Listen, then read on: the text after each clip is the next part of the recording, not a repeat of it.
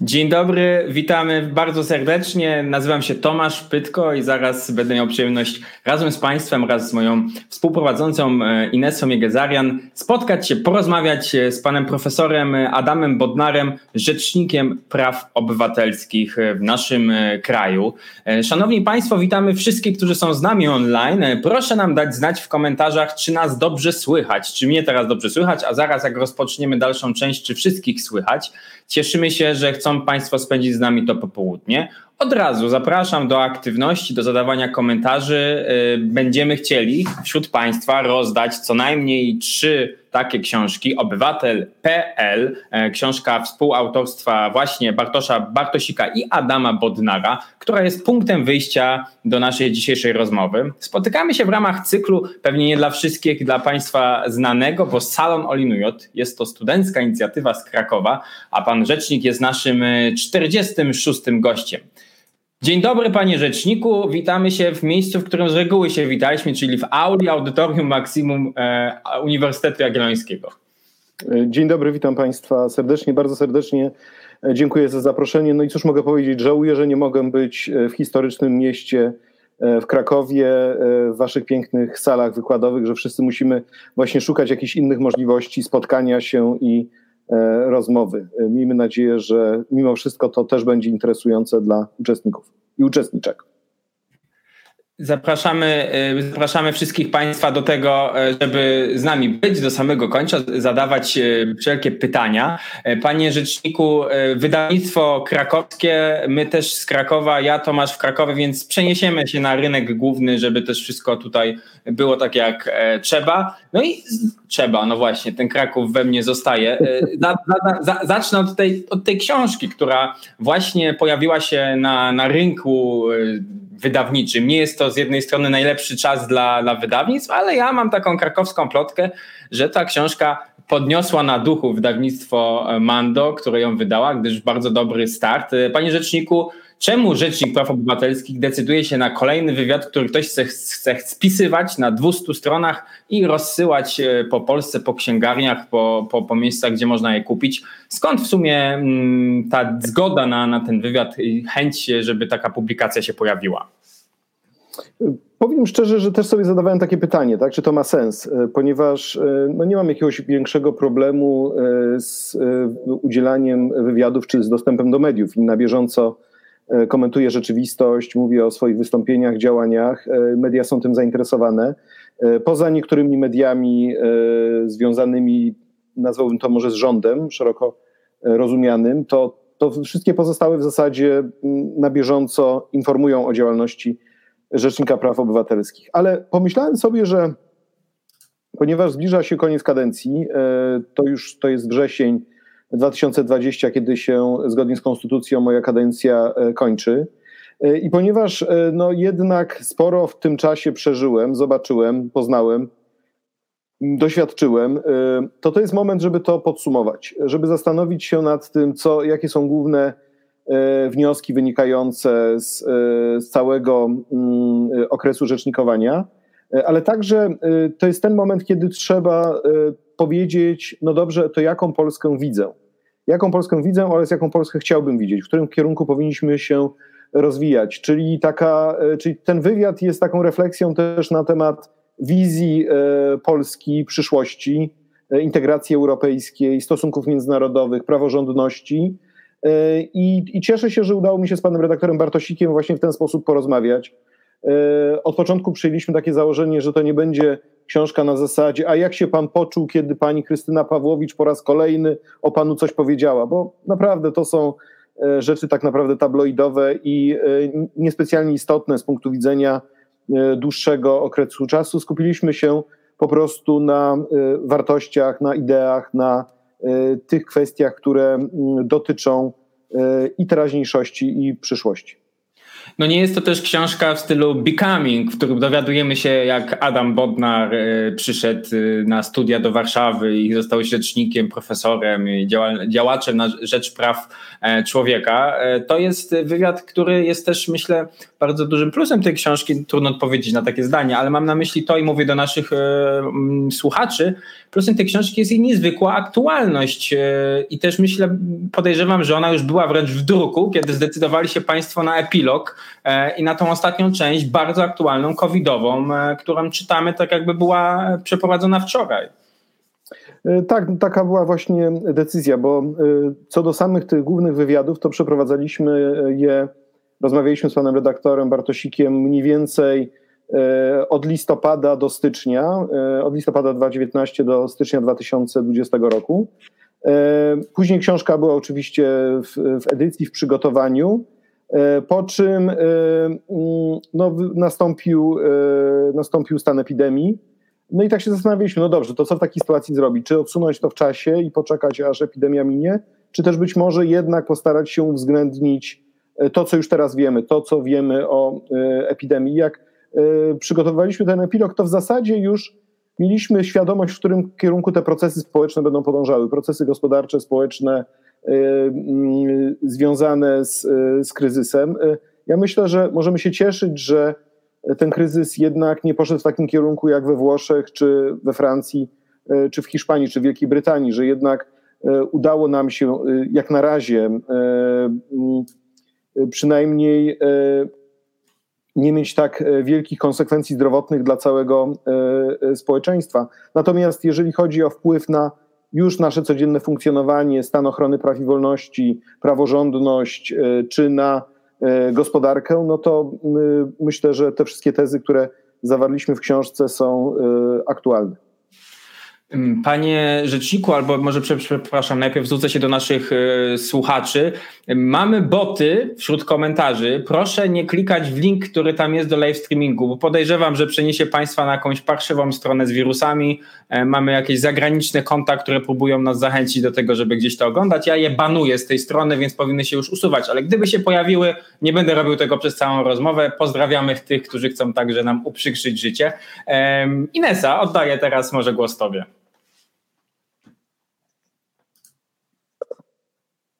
Tak, zgadza się, bo właśnie nie wiem, czy e, dobrze mnie słychać, bo mam małe problemy techniczne, aczkolwiek mam nadzieję, że, że mnie Państwo dobrze słyszą. E, książka, którą Pan Rzecznik napisał, została podzielona na kilka segmentów. I jakby chcielibyśmy te segmenty po kolei sobie w pewien sposób omówić, być może, żeby dla naszych odbiorców też mm, były pewne kwestie jasne. Ja jako student, który kończy w tym roku, mam nadzieję, E, prawo na Wydziale Prawa i Administracji Uniwersytetu i Uniwersytetu Jagiellońskiego. Mam takie pytanie może na początek, bo na początku wiele jakby e, kwestii odnosiło się do, do tej demokracji. No dzisiaj w tym XXI wieku, w dobie koronawirusa, no zadajemy sobie pytanie, co z tą naszą demokracją? Jak to jest? No bo jakby, jak wygląda ustrój polityczny w Polsce? Chciałabym, żeby jakby pan rzecznik się do tego odniósł jakby jaką ma pan wizję tego, ze względu na to, że jakby wiemy, demokracja to jest władza narodu, tak? Naród poprzez swoich tam przedstawicieli e, sprawuje tą władzę. Obecnie ciężko jest mi sobie wyobrazić, jak możemy postrzegać tą demokrację, dlatego chciałam się zapytać, czy jakby pan jako Rzecznik Praw Obywatelskich, czy tak z ręką na sercu możemy sobie teraz odpowiedzieć na,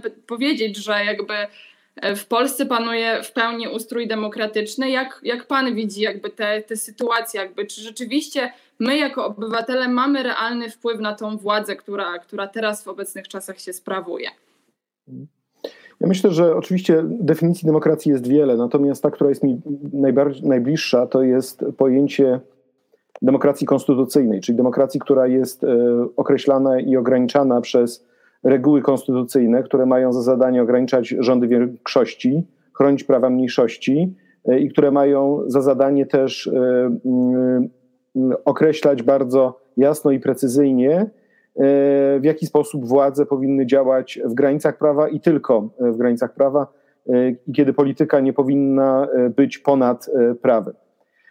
Natomiast teraz, jakbyśmy spojrzeli, spojrzeli z tej perspektywy, to oczywiście to, co obecnie obserwujemy, mm, nie odpowiada klasycznym definicjom systemu demokratycznego z trójpodziałem władz i z ograniczeniem władzy konstytucją. No bo gdyby tak było, to byśmy chociażby mieli wybory 10 maja, a one się nie odbyły. To jest, e, nie zostały poprawnie zorganizowane e, i to jest myślę, że jedna z większych klęsk naszego systemu e, demokratycznego. Po raz pierwszy od 1989 roku zdarzyło się, że jakieś wybory się nie odbyły. Co więcej, wybory nie byle jakie, nie jakieś tam wybory uzupełniające do Rady Gminy, tylko gdzie, nie wiem, nie można było znaleźć kandydatów, E, albo coś e, system informatyczny nawalił, tylko wybory, które dotyczyły e, wyboru głowy państwa, czyli najważniejszej osoby, osoby w państwie. I to już samo w sobie jest świadectwem, że mamy kłopot, że mamy kryzys, że ta demokracja nie jest skonsolidowana. Jak ostatnio to określił Freedom House w swoim raporcie, oni nazwali Polskę, że Polska jest na wpół skonsolidowaną demokracją, czyli nie demokracją, w której wszystko jest przewidywalne, określone, jasne, tylko że coś z czym, gdzie są jednak e, problemy. Natomiast w książce ja odwołuję się do takiego pojęcia, które myślę, że jest nawet mocniejsze niż pojęcie demokracji hybrydowej, demokracji na wpół skonsolidowanej, a mianowicie odwołuję się do pojęcia e, konkurencyjnego bądź plebiscytarnego autorytaryzmu. Co to takiego jest? To jest tłumaczenie e, z teorii dwóch profesorów amerykańskich, profesora Lewickiego i profesora Lucana Way, którzy określili, określają systemami konkurencyjnego autorytaryzmu, competitive authoritarianism, takie systemy, w których e, wszakże występują wszystkie elementy klasyczne dla demokracji, czyli teoretycznie jest trójpodział władzy, teoretycznie jest konstytucja, są wszystkie mechanizmy, które, które funkcjonują i które wyglądają tak, jakby to był system demokratyczny.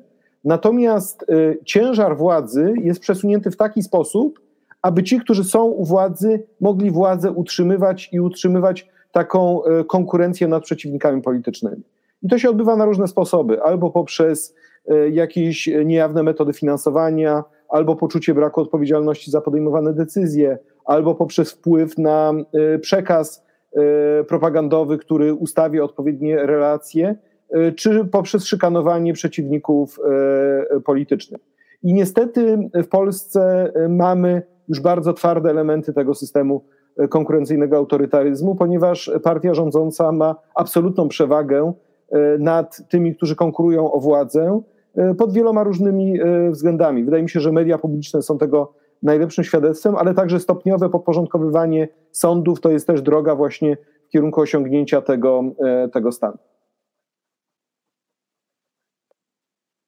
No właśnie, bo jakby tutaj odnosząc się do tych wyborów, które abstrahując od sytuacji, jaką mamy i jakby mm, fali gdzieś tam w dzisiejszych czasach internetowych protestów ze względu na to, że gdzieś tam mogą one zagrażać bezpieczeństwu, ale jednak mimo wszystko zostały one zarządzone i miały się one odbyć. A teraz jakby zostało nam zabrane takie podstawowe prawo obywatelskie, czyli no prawo wyboru e, głowy państwa. I jakby czy jakby reasumując tą wypowiedź e, pana rzecznika, możemy w tym momencie powiedzieć, że jakby tak naprawdę Polska znajduje się w takiej demokratycznej pułapce, że jakby my, czy mamy jakieś perspektywy na to, żeby w obecnych czasach tak naprawdę wyjść spoza tego zamkniętego kręgu, bo tak jakby, tak jak na przykład odwołując się do tego, nie chcę teraz poruszać tych kwestii, mm, bo jakby są one dość, no nie jakby nie są teraz tematem tej rozmowy, ale jakby głównie na przykład mamy sytuacje, w których no teraz obecnie, mm, chociażby już abstrahując od wyboru, są też porówna, poruszane kwestie, są czytane projekty, które normalnie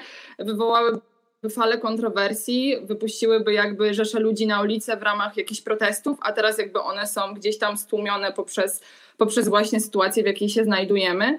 Więc tak naprawdę, czy my teraz obecnie mamy jakieś takie demokratyczne swoje prawa, gdzieś one są jeszcze jak, jak w jakikolwiek sposób szanowane, czy jakby to jest dla nas tak naprawdę sytuacja bez wyjścia. Panie Rzeczniku, pozwolę sobie dodać e, tutaj do tego pytania, bo w całej sytuacji covidowej myślę, że e, jest świadomość obywateli co do tego, że wybory nie, nie mogły się odbyć w sposób, w jaki jesteśmy przyzwyczajeni. Z drugiej strony, oczywiście, część obywateli była mamiona tym do samego końca, że one się odbędą.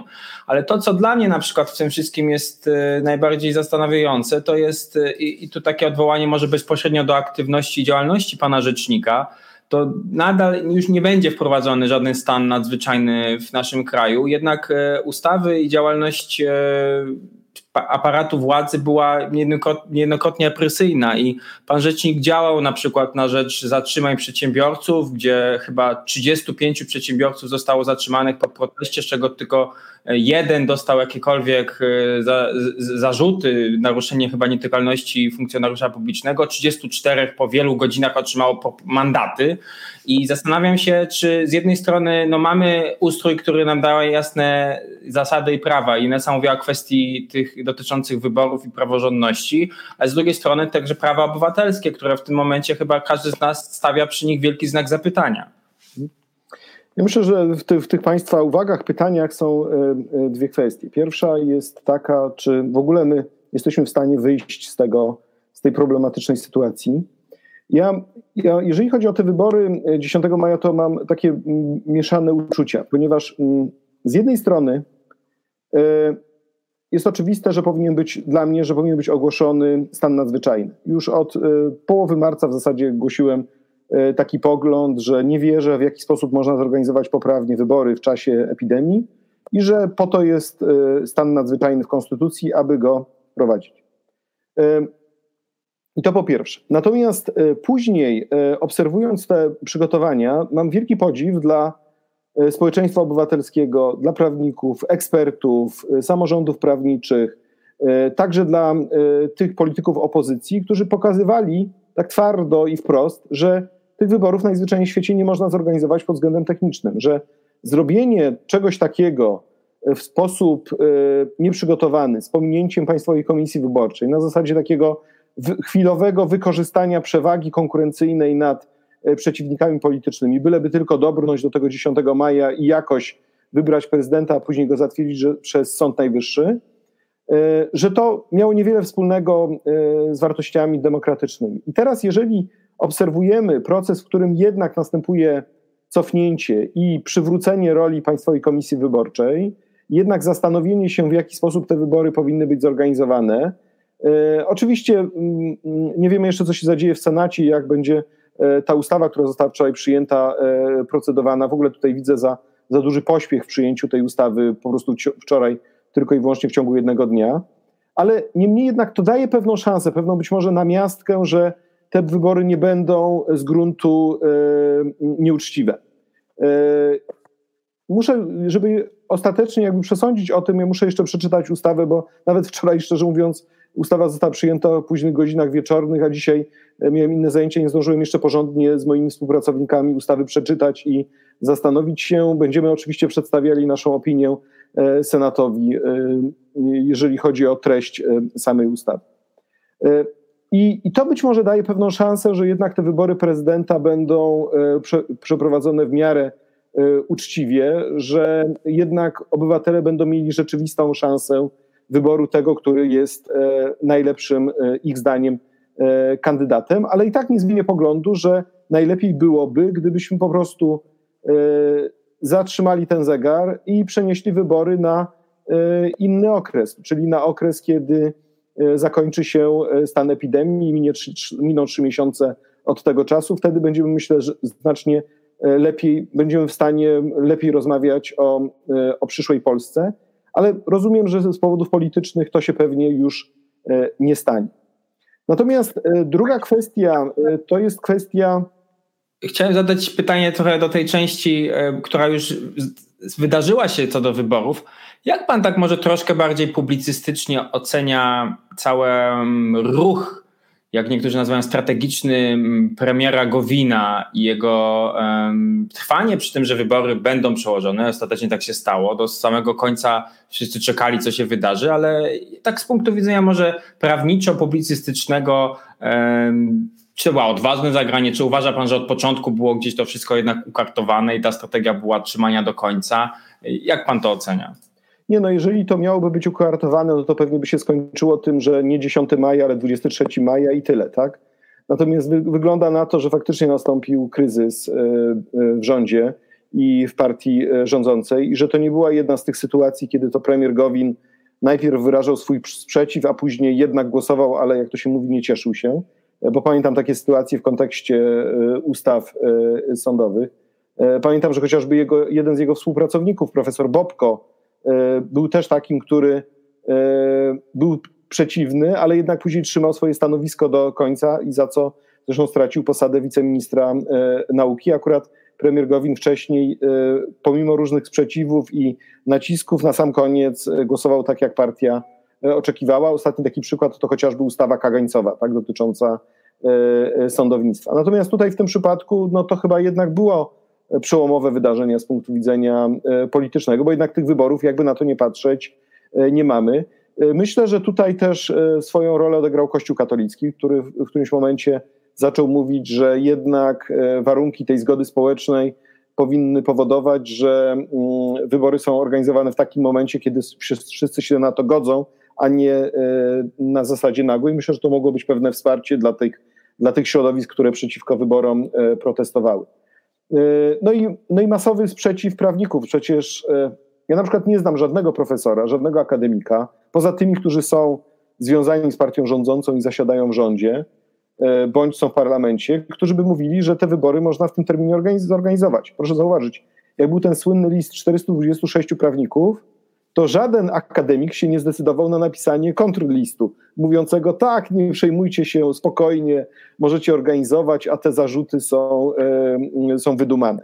Takich głosów nie było. I to, że ustawa była bublem, to świadectwem tego jest to, że została już uchylona, prawda? Że już ta ustawa nie obowiązuje, już, przesz, już y, musimy o niej zapomnieć. Co więcej, y, już pewnie pewną anegdotą będzie to, że my nigdy nie poznaliśmy projektów aktów wykonawczych do tej ustawy.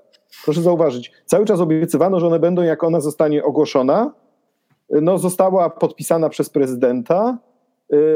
Akty wykonawcze się nie pojawiły, przynajmniej ja nie znam tych aktów wykonawczych E, po czym została uchylona, prawda, teraz w wyniku tej, e, tej, tej nowelizacji. Natomiast wydaje mi się, że bardzo ważny jest ten temat, o którym Pan powiedział, dotyczący e, wolności zgromadzeń. Bo dzisiaj, dzisiejsza data jest szczególna.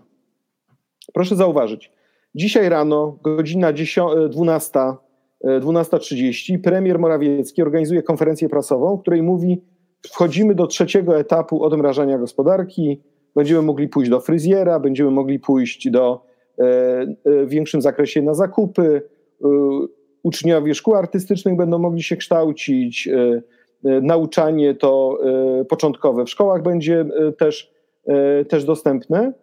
Ale co ciekawe, nie mówi ani słowa na temat odmrożenia korzystania z wolności pokojowych zgromadzeń. A przecież, no skoro odmrażamy i skoro już czujemy się bezpieczniej, to powinniśmy także odmrażać wolność E, wolność zgromadzeń. Tak? I teraz y, mm, jakie to powoduje niebezpieczeństwo? No już właśnie widzieliśmy w ostatni weekend przedsiębiorcy, którzy sam fakt zgromadzenia się już powoduje represję. Czyli już samo zgromadzenie się w pewnej grupie powoduje, że mogą być spisani przez e, policję. A co? A jak się pojawi teraz w Warszawie w sobotę, e, nie wiem, 500 przedsiębiorców, 1000, 2000, to co, wszyscy zostaną spisani? Dlatego też ja kilka dni temu sformułowałem takie wystąpienie do y, y, rządu, mówiąc: skoro odmrażacie gospodarkę, to spróbujcie też odmrozić wolność zgromadzeń. Ja nie mówię, że macie teraz absolutnie odblokować i powodować, że będą powstawały nowe ogniska, ale określicie reguły. Można się gromadzić pod warunkiem zabezpieczenia, trzeba trzymać odległość y, od siebie. Na przestrzeni, nie wiem, organizatorzy muszą zadbać, żeby na przestrzeni 100 metrów kwadratowych nie było więcej niż tyle i tyle osób, to da radę wszystko zrobić. I jestem w stanie się założyć, że jakby organizatorzy mieli tego typu jasne reguły, to byliby w stanie się do nich w miarę dostosować. Tak? oczywiście nie zawsze się uda, bo nie można ludzkich zachowań e, odmierzyć e, e, suwmiarką, tak? ale myślę, że dawałoby to przynajmniej jakąś jakąś przestrzeń do zgromadzenia, a tak wchodzimy z automatu w konflikt z policją. Tak? Każde spisanie już jest symbolem e, e, przemocy ze strony władzy i powoduje, e, że ludzie zaczynają się buntować. Także jestem w stanie, jeżeli myślę, że nic się nie wydarzy do weekendu, to niestety z tego powodu będziemy mieli bardzo potężne kłopoty w Warszawie. Tak to przewiduję. Pozwolę sobie jeszcze Inesa tutaj tylko dodać. Mamy pytanie, które pozwolę sobie tutaj wtrącić. Rozumiem, że przedłużenie kadencji już trwa, ale jest pytanie od pani Klaudii Baran. Mówi pan profesor o przedłużeniu wyborów. Czy to znaczy, że jest pan za przedłużeniem kadencji prezydenckiej? Troszkę chyba nie mamy już wyjścia z tej sytuacji, ale słuchamy tutaj komentarzy. Mm, znaczy, znaczy teraz, teraz jesteśmy na tym etapie, kiedy organizowane są nowe wybory prezydenckie, czyli cały czas jesteśmy w tych normalnych trybach konstytucyjnych i na podstawie artykułu 128 ustęp 2 Konstytucji organizujemy drugie wybory w terminie 60, nie później niż 60 dni od daty ogłoszenia wyborów przez marszałek Sejmu. Czyli e, kalendarz może wskazywać, że prawdopodobnie to będzie gdzieś w okolicach e, e, prawdopodobnie początku lipca. Kadencja z końcem sierpnia, zdaje się, pana prezydenta. Początek sierpnia. Początek. Bodajże 9 sierpnia to była data zaprzysiężenia i wtedy, wtedy tak. kończy się kadencja prezydenta. Natomiast proszę zauważyć, że gdyby został wprowadzony stan nadzwyczajny, czyli na przykład stan klęski żywiołowej, to wtedy wchodzimy w inny tryb, ponieważ artykuł 228 bodajże ustęp 6 mówi, kadencje organów ulegają odpowiedniego, odpowiedniemu przedłużeniu. Czyli wtedy nie mamy tego kłopotu, że się kończy kadencja, bo ona z mocy artykułu 228 Konstytucji ulega przedłużeniu do czasu dokonania przeprowadzenia nowych e, wyborów. Tak, jesteśmy właśnie w stanie nadzwyczajnym. Ja używam takiego porównania, e, to jest trochę tak, jakbyśmy, mm, jakby kolarze e, jechali w wyścigu, czyli kolarze, czyli kandydaci w wyborach prezydenckich jadą w wyścigu i w którymś momencie spada grat, trzeba zatrzymać stoper, wszyscy się rozchodzą, chowają się gdzieś tam po kątach, idą do toalety, odpoczywają, po czym grat przechodzi, wciskamy stoper, jedziemy dalej. Tak, tak działa właśnie wprowadzenie stanu nadzwyczajnego. No ale w międzyczasie e, ci, którzy są na stanowisku, e, czyli ci, którzy na przykład czekają na tego następcę, który przejmie ten prawda, pas mistrzowski, to oni po prostu czekają, bo odpowiednio dłużej i tak po prostu prezydent Duda w takiej sytuacji by czekał, aż ten następca zostanie wybrany.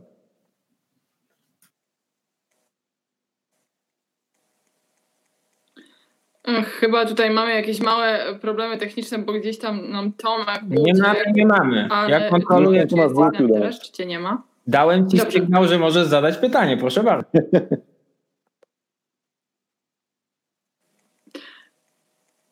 Dobrze, to może w takim razie, jeżeli y, utraciliśmy Tomka, to ja kontynuując jakby temat y, właśnie tego może przedłużenia kadencji, może jakby spójrzmy na to trochę w takim innym świetle bo jakby mamy mm, w Rzeczpospolitej taką zasadę, ona jest nazwana zasadą zaufania obywatela do władzy publicznej. I teraz chciałam się zapytać, jak pan postrzega e, tą, jak pan postrzega działanie tej zasady, ponieważ obecnie prowadziłam badania na temat zaufania obywateli do władzy publicznej e, wśród 160 ankietowanych, dając im możliwość wyboru w skali od 1 do 5 na temat tego, jak oceniają, e, jak, jakie jest ich zaufanie do władzy publicznej. E, właśnie w tych badaniach no, jakby zaufanie na poziomie tej skali, w, w, że tak powiem, pięciu, pięciu, czyli tej najbardziej zaawansowanej, że obywatele tak mają zaufanie do władzy publicznej, jest dokładnie 3%. Czyli jakby na 160 badanych 3% ma, 3% ma zaufanie do obywatela, jakby obywatel ma zaufanie do władzy publicznej, a pozostałe 97% jest na poziomie po prostu, no, że tak powiem, znikomym. I chciałam teraz zapytać, jakby jak obywatel może jakby pogłębiać to swoje zaufanie do władzy w momencie, w którym mamy jakby do czynienia z takimi, że tak powiem, działaniami, ale już jakby też nie stricte odnosząc się do tej sytuacji covidowej, tylko też ogólnie, bo jakby badania owszem jakby rozpoczęłam, że tak powiem, na, w czasach, gdzie panowała epidemia, ale jakby wydźwięk miał być ogólny. I chciałam zapytać o tą zasadę zaufania obywatela do władzy publicznej. Jak pan ją postrzega i dlaczego te wyniki tych ankiet, mimo że ta grupa była mała, to jednak wyglądały w ten sposób, że to jednak było to 3%? E, myślę, że mm, mamy, y, żyjemy w takiej rzeczywistości, w której e, władza nie stara się, aby budować e, zaufanie do siebie, bo zaufanie kształtuje się poprzez każde codzienne działanie władzy, poprzez przewidywalny sposób stanowienia prawa, jego stabilność poprzez brak arbitralności w stosowaniu prawa, poprzez to, że się szanuje tych, którzy prawo stosują, jak na przykład sędziów czy, czy prokuratorów, urzędników państwowych i, i po prostu każdego dnia mm, buduje się pewien, pewną relację między obywatelem a państwem. W Polsce w ciągu ostatnich kilku lat e, to zostało naprawdę nieźle popsute, e, ale co więcej, to trafiło na o tyle podatny grunt, że wcześniej nie było wcale lepiej. To znaczy, na przykład, e, nie mieliśmy jakiegoś wysokiego poziomu zadowolenia chociażby z funkcjonowania sądów, ale być może nie z powodów politycznych, tylko z powodu niskiej efektywności. Też z powodu pewnych takich mitów, które panowały i które dotyczyły sądownictwa, pewnego niezrozumienia jak sądownictwo e, czy urzędy, e, urzędy działają. E, natomiast ja myślę, że jak zastanawiamy się nad tego typu danymi, to musimy pamiętać, że mm, takie ogólne zapytanie o zaufanie powoduje, że my się zaczynamy zastanawiać, wybierać jakieś poszczególne, najczęściej negatywne doświadczenia z naszego życia i przenosić je na funkcjonowanie całego państwa. Podczas gdy my się spotykamy z różnymi sytuacjami codziennymi, gdzie ta władza działa całkiem sprawnie i całkiem nieźle. I w tej książce, o której może tutaj pokażę jeszcze raz, prawda, oto jest ta książka, tak, ja tam na przykład dużo mówię o, o, o tym, że w zależności od tego, z jaką władzą mamy do czynienia, ten poziom zaufania jest różny w Polsce. Duże, bardzo duże zaufanie jest i było od lat do policji. Pytanie, czy teraz po, po pandemii to zachowanie się utrzyma na tym poziomie, ale myślę, że może spadnie o kilka procent, ale wciąż będzie pewnie na poziomie gdzieś 65, 70, może 75%. Y, największe zaufanie w Polsce mamy do władz samorządowych, ponieważ y, widzimy tych, oceniamy na co dzień tych naszych gospodarzy, radnych, burmistrzów, prezydentów y, i widzimy, jak oni się starają. Jak ja czasami widzę, że w niektórych miastach, takich na przykład jak Wałbrzych, prezydenci wygrywają kolejną kadencję z poparciem rzędu 85-90%, e, to, to aż ja myślę, że oni sami są zakłopotani, prawda? Bo widzą, że przecież to nie jest żadna Korea Północna, a jednak mają tak wielki szacunek i tak zaufanie, tak wielkie zaufanie społeczne. Natomiast proszę zauważyć, że jaki mamy ciekawą, ciekawy rozdźwięk między na przykład zaufaniem do instytucji unijnych, a naszego rządu mamy znacznie mniejsze zaufanie do własnego rządu niż na przykład do Komisji Europejskiej. Tak? Komisja Europejska nam się kojarzy jako obywatelem z, obywatelom z e, organem, który jest przewidywalny, który e, wiąże się z tą ideą, e, wiąże się z, ideą integracji europejskiej i to zaufanie jest dużo wyższe. Natomiast powiedział, w książce mówi o jednej takiej ciekawej historii, która mnie bardzo dużo nauczyła. A mianowicie byłem e, dwa lata temu w Szwecji, w Sztokholmie, gdzie spotkałem się z takim dziennikarzem e, polskiego pochodzenia, e, emigrant z 68 roku, pan redaktor Maciej Zaręba-Bielawski. No, sława dziennikarska, osoba absolutnie ikoniczna w Szwecji. I się go tak pytam, no dobrze, ale z czego to się bierze, że u was jest takie to duże zaufanie obywateli do państwa? A on mi mówi tak, to ja ci opowiem jedną historię. Któregoś dnia dzwoni do mnie urząd skarbowy. No to odbieram telefon, a pani mówi tak przez telefon. Tutaj pani Macieju, ja do pana dzwonię, wie pan, bo przeglądałam pana deklarację podatkową i tutaj zauważyłem w pewnej, zauważyłam w pewnej rubryce, że pan nie, uwzględni, nie uwzględnił jednej ulgi podatkowej, a przecież mógł pan ją uwzględnić. I właśnie to ja chciałem panu wskazać, żeby pan może ją uwzględnił, bo wtedy zapłaci pan mniejszy podatek, prawda? Proszę zauważyć, jaka jest e, e, relacja. Tak? To urząd, urząd nie traktuje podatnika w kategoriach trzeba go złupić i, i wszystkie błędy podatnika to na jego niekorzyść, wręcz odwrotnie. To urząd pomaga, żeby ten obywatel nie musiał płacić czegoś, co, co nie jest od niego, od niego wymagane. Ale to jest tylko jeden, jedno działanie, działanie, które jest wynikiem budowania przez wiele lat E, świadomości e, społecznej. Inny przykład, który też dotyczy mojej instytucji. Pamiętam, że w 2016 roku przyszła do mnie kiedyś dziennikarka z Danii i zacząłem jej opowiadać o moich trudnych relacjach jako ombudsmana z rządem. I mówię, że tutaj tu gdzieś tam mnie ktoś z rządu jakoś tak naz brzydko nazwał, tu mi jakiejś informacji nie udzielił, tu gdzieś mam jeszcze jakieś inne napięcie, tam mi budżet obcinają, no różne takie typowe historie, które mi się zdarzały. A ona mi mówi, tak się na mnie pyta, ale mówi, ale jak to rząd atakuje swojego ombudsmana? Ja mówię, ale ja nie jestem częścią rządu, ona mówi, ale to nie ma znaczenia, ale przecież pan jest od tego, żeby wskazywać te różne nieprawidłowości, różne wady, po to, żeby naprawiać państwo. I ona nie była w stanie zrozumieć, że, że tego typu urząd może budzić jakiekolwiek napięcie, bo dla nich taki urząd jest od pomagania obywatelom, ale też od pomagania państwu, bo jest od tego, żeby wskazywać, jakie są błędy i jak należy poprawić funkcjonowanie e, państwa. Dlatego ja myślę, że dla nas to jest e, wielkie wyzwanie na przyszłość, jak poprawić ten poziom zaufania. I e, jedna z takich rzeczy, na których się tutaj z redaktorem Bartosikiem skupiamy w książce, to jest taka idea, że takim drogowskazem rozwoju Polski powinno być docenienie służby publicznej, docenienie wszystkich osób, które pracują na rzecz państwa i które to państwo kształtują, ponieważ jeżeli ich docenimy, jeżeli nie będziemy traktowali ich wrogo, jeżeli nie będziemy ich uznawali, za, że to są te prawda, urzędascy, co to za te nasze podatki e, pracują i nic nie robią, tylko, tylko docenimy, że oni dokonali określonego wyboru życiowego, że się kształcą, że się rozwijają, że podejmują też pewne, e, że dokonali wyboru na całe swoje życie, żeby być właśnie w tym aparacie e, państwa. I że to w naszym interesie jest, żeby ich chronić i dbać o ich służbę, to tym lepiej to nasze państwo będzie działało E, długoterminowo, to oczywiście też oznacza odpolitycznienie e, służby cywilnej i różnych prawda, urzędów i, i tworzenie takiej e, klasy urzędniczej, która po prostu jest zainteresowana tym, żeby sprawnie zarządzać państwem i budować dobre relacje z obywatelami. A od tego też zależy to, jaka będzie przyszła kadra, która chce pracować, wybiera, gdzie chce się rozwijać zawodowo i czy w ogóle będzie aplikować E, do tego, żeby w służbie cywilnej, publicznej pracować. Możemy świętować. Chyba 23 czerwca jest święto służby publicznej. Może kiedyś powinno być w Polsce hucznie obchodzone.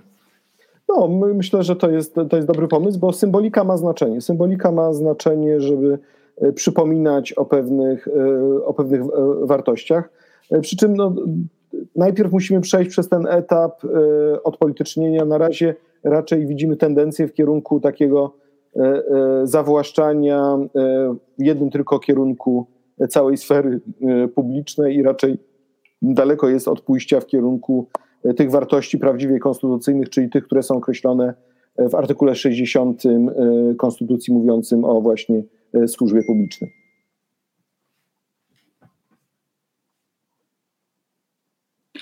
Ja właśnie jeszcze chciałam się odnieść do mm, tych samorządów, bo właśnie bardzo ciekawie pan rzecznik też opisywał kwestie tych samorządów e, w swojej książce, ale również jakby no z e, charakterystyki pana że tak powiem, obowiązku i wykonywanego zawodu, no to jakby jeździ pan po całej Polsce. Ja gdzieś tam zbierając swoje jeszcze małe doświadczenie, również e, miałam okazję jeździć w takie mniejsze miejscowości w Polsce i udało mi się zauważyć taką tendencję, że jednak ludzie są bardzo mocni, mocno przywiązani do tego samorządu i na pytanie, w którym, e, jakby na takie pytanie, które pada, to czy oni czują się bardziej związani z miejscem, w którym przebywają, czy czują się bardziej jako obywatel Polski, czy bardziej jako obywatel swojego samorządu, odpowiada, jakby oni czują się obywatelami samorządu, mniej obywatelami Polski, bo na działania samorządu mają wpływ, a na działania, które e, są jakby sprawowane globalnie,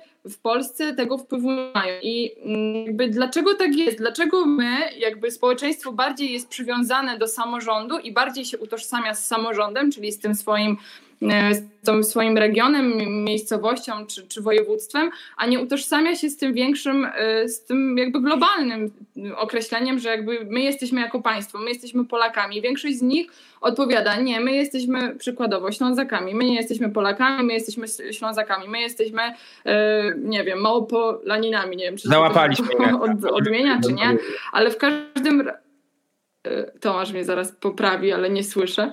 E, nie, w każdym razie, jakby, dlaczego tak jest? Dlaczego do odpowiedzi Inesa, bo czasu mamy ograniczoną ilość. Posłuchajmy mhm. odpowiedzi pana rzecznika. Okej. Okay. E, ja myślę, że decydujące, decydujące kryterium, które powoduje, że tak się właśnie czujemy, to jest poczucie sprawczości. Czyli, że na szczeblu lokalnym, jeżeli się chcemy, jeżeli jesteśmy tym aktywnym obywatelem, chcemy się w coś zaangażować, w działalność organizacji pozarządowej, samorządu lokalnego, to możemy mieć faktycznie y, lepsze poczucie, że robimy coś dobrego na rzecz y, swojej społeczności, rozwijamy się zawodowo, poprawiamy życie mieszkańców, Natomiast y, jednocześnie nie wchodzimy w coś, co można byłoby nazwać y, brudną polityką. Bo żeby być sprawczym na poziomie centralnym, to musimy już wejść y, w ostrą politykę i mało kto chce się na to zdecydować. I tu, I tu widzę, to też się wiąże z tym, z tym poziomem zaufania społecznego, tak? ponieważ jest na przykład wielu świetnych burmistrzów, prezydentów, którzy e, byli bardzo szanowani, czy są bardzo szanowani w swoich miejscowościach i którzy mówią, ale po co ja teraz, pomimo tego, że mam te talenty, mam wiedzę, będę marnował swój czas, swoje najlepsze lata życia, żeby teraz być jednym z setek, e, prawda, posłów, senatorów, którzy podlegają e, zupełnie innym kryteriom weryfikacji jakości ich, ich pracy niż to, co, y, niż to, co robili na poziomie samorządowym. Czyli, to nas, czyli następuje taki swoisty, może nawet y, nazwałbym to może na taki, taki drenaż, że, że do polityki centralnej czasami angażują się osoby, które nawet nie mają takiego porządnego, wystarczającego, mocnego doświadczenia na, na poziomie lokalnym. I teraz, jeżeli te osoby się mm, angażują lokalnie, to oczywiście wytwarzają w sobie pewien sens takiej własnej lokalnej tożsamości. E, ja myślę, że e, to, i to jest jedna z takich najważniejszych tez, które stawiam w książce, że w Polsce lewica mówi bardzo dużo o różnorodności. Mówi o tym, jak należy budować, jak należy dbać o właśnie politykę różnorodności, a moim zdaniem niedoceniane jest w programach lewicowych to, jak wielką różnorodną, jak bardzo różnorodną mamy Polskę i jak wiele możemy na bazie tej, e, tego naszego przywiązania do lokalnych tradycji, lokalnej historii, czasami nawet lokalnego języka, e, zbudować i, i kształtować tą naszą zbiorową tożsamość, e, tożsamość polską. I oczywiście to wszystko nie idzie w taki sposób prosty, bo na przykład z tym Śląskiem, to oczywiście jest pewna część osób, które, pewna grupa, e, która się czuje Ślązakami, ale niektórzy aż tak wielkiego przywiązania do, tych, e, do tej tożsamości śląskiej e, nie ma. Ale wydaje mi się, że powinniśmy w znacznie większym stopniu docenić znaczenie lokalnej tradycji, lokalnej historii i na tej bazie budować ogólną naszą świadomość obywatelską, a po drugie powinniśmy budować, myślę, że większe łączniki między samorządnością a polityką na szczeblu e, e, centralnym. Już ostatnie słowo. E, Senat myślę, że jest dobrym miejscem ku temu i akurat nie bez przyczyny wielu takich dobrych polityków właśnie później przechodzi do Senatu. Tak? Teraz na przykład w Senacie nowym senatorem jest Wadim Tyszkiewicz, który no, był słynnym samorządowcem, czy chociażby pan prezydent e, Frankiewicz, prezydent e, Gliwic, prawda? I myślę, że i to, ta, ta stała tradycja, że do Senatu trafiają osoby z samorządów, doświadczeni samorządowcy, myślę, że jest bardzo ciekawa. I teraz, a ponieważ ostatnio też wzrosła rola Senatu w polityce, to, to być może to też daje pewną szansę na większe uwzględnienie polityk lokalnych. Ja bym też dodał, tak jak zwrócił uwagę pan e, rzecznik na to, że mamy wielu posłów bez żadnego doświadczenia tak naprawdę politycznego, samorządowego, a teraz też zaczęło dochodzić do sytuacji, kiedy kandydatami, kandydatami na prezydentów miast są osoby bez doświadczenia e, samorządowego, e, które po prostu z Sejmu są zsyłane poniekąd do, do miast. Mamy bardzo dużo pytań, więc ja pozwolę sobie zrobić pauzę. Okay tego, co ja miałem pytać i oddać głos y, naszym uh. słuchaczom, a, a, przed chwilą było ich prawie 400. Bardzo się cieszę, że są Państwo z nami. I pytanie od Pani Moniki, e, co w dzisiejszych czasach powinien robić świadomy obywatel? Jak walczyć, jak działać, Czy można zrobić coś więcej poza protestami pod sądem, marszami, podpisywaniem internetowych petycji, rozmów ze znajomymi? Okay, no przede wszystkim dziękuję za to, że pani Monika, jak rozumiem, jest aktywnym obywatelem, skoro e, tutaj bierze udział w tych e, protestach i korzysta e, z wolności zgromadzeń i, i prawa do petycji. Ja myślę, że w tym tkwi nasza siła, to znaczy w tym, że mamy te wolności, te trzy podstawowe wolności polityczne. Wolność słowa, wolność zrzeszania się oraz wolność organizowania pokojowych zgromadzeń i od nas zależy, jak z tego będziemy korzystali. Co więcej, w dobie nowych technologii e, z, niektórymi, e, z niektórych tych wolności możemy korzystać lepiej, e, ale też powiedziałbym tak, że te nowe technologie nie powinny nas zanadto uwodzić. To znaczy, nie powinny nam dawać takiego złudnego poczucia, że jeżeli coś zrobimy w internecie, to zaraz już dzięki temu zmienimy rzeczywistość. Nie, czasami, czasami jakaś jedna akcja symboliczna może znaczyć więcej, ale fizycznie dokonana, niż nie jedna petycja. Tak? Dzisiaj, jak przyjeżdżałem koło Sądu Najwyższego, no to na przykład pod Sądem Najwyższym stoi jeden człowiek z plakatem, który e, protestuje przeciwko temu, co się dzieje w Sądzie Najwyższym i on jest jeden, ale jest tym pojedynczym symbolem e, osoby, która się e, sprzeciwia. Natomiast nie wszyscy oczywiście mogą tak robić. Ja mówię, że powinniśmy naszą pracę obywatelską zacząć od zadania sobie na przykład takiego pytania. Czy jako obywatele prenumerujemy jakiś tytuł prasowy, który przyczynia się do pogłębiania debaty publicznej oraz e, kontroli władzy. To po pierwsze.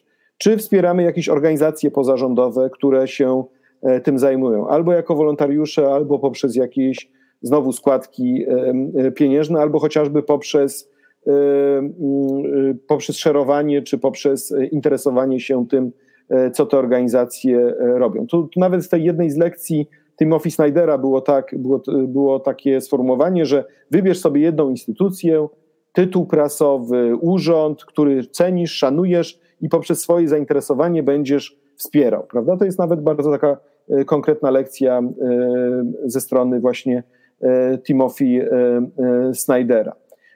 Po trzecie, czy jeżeli rozmawiamy ze znajomymi, to czy na przykład ich zachęcamy, żeby właśnie chociażby to robili to od nas, y, czy y, szukamy jakichś nowych, kreatywnych możliwości y, naszego zaangażowania. To nie ma jednej recepty, natomiast od nas zależy i ta wolność jest w nas, i to od nas zależy, jak będziemy z tego korzystali. Bardzo ważną, ważnym prawem obywatelskim jest także prawo dostępu do informacji publicznej i takiego ciągłego dopytywania się władzy o różne szczegóły, ale w tym kontekście też bym chciał wskazać, że nie wystarczy się raz spytać, czasami warto do niektórych tematów wracać. My czasami tak gonimy za różnymi zagadnieniami, że zapominamy o tym, co się zdarzyło jeszcze yy, dwa, trzy dni temu. A czasami taki jeden obywatel, który po prostu drąży jeden temat, ale bardzo wytrwale, nagle się okazuje, że on po pół roku mm, to jego drążenie miało genialne znaczenie dla całej e, debaty e, publicznej. No i oczywiście jest ta forma takiego zaangażowania bardzo już konkretnego, czyli zaangażowania się w działalność e, polityczną, czyli e, czy w działalność społeczną, działalność polityczną poprzez e, kandydowanie w różnego rodzaju wyborach. Jeżeli nie można, na tym polega system demokratyczny, że kto, ktoś z nas musi rządzić na poziomie dzielnicy, na poziomie gminy, powiatu, województwa czy na poziomie kraju.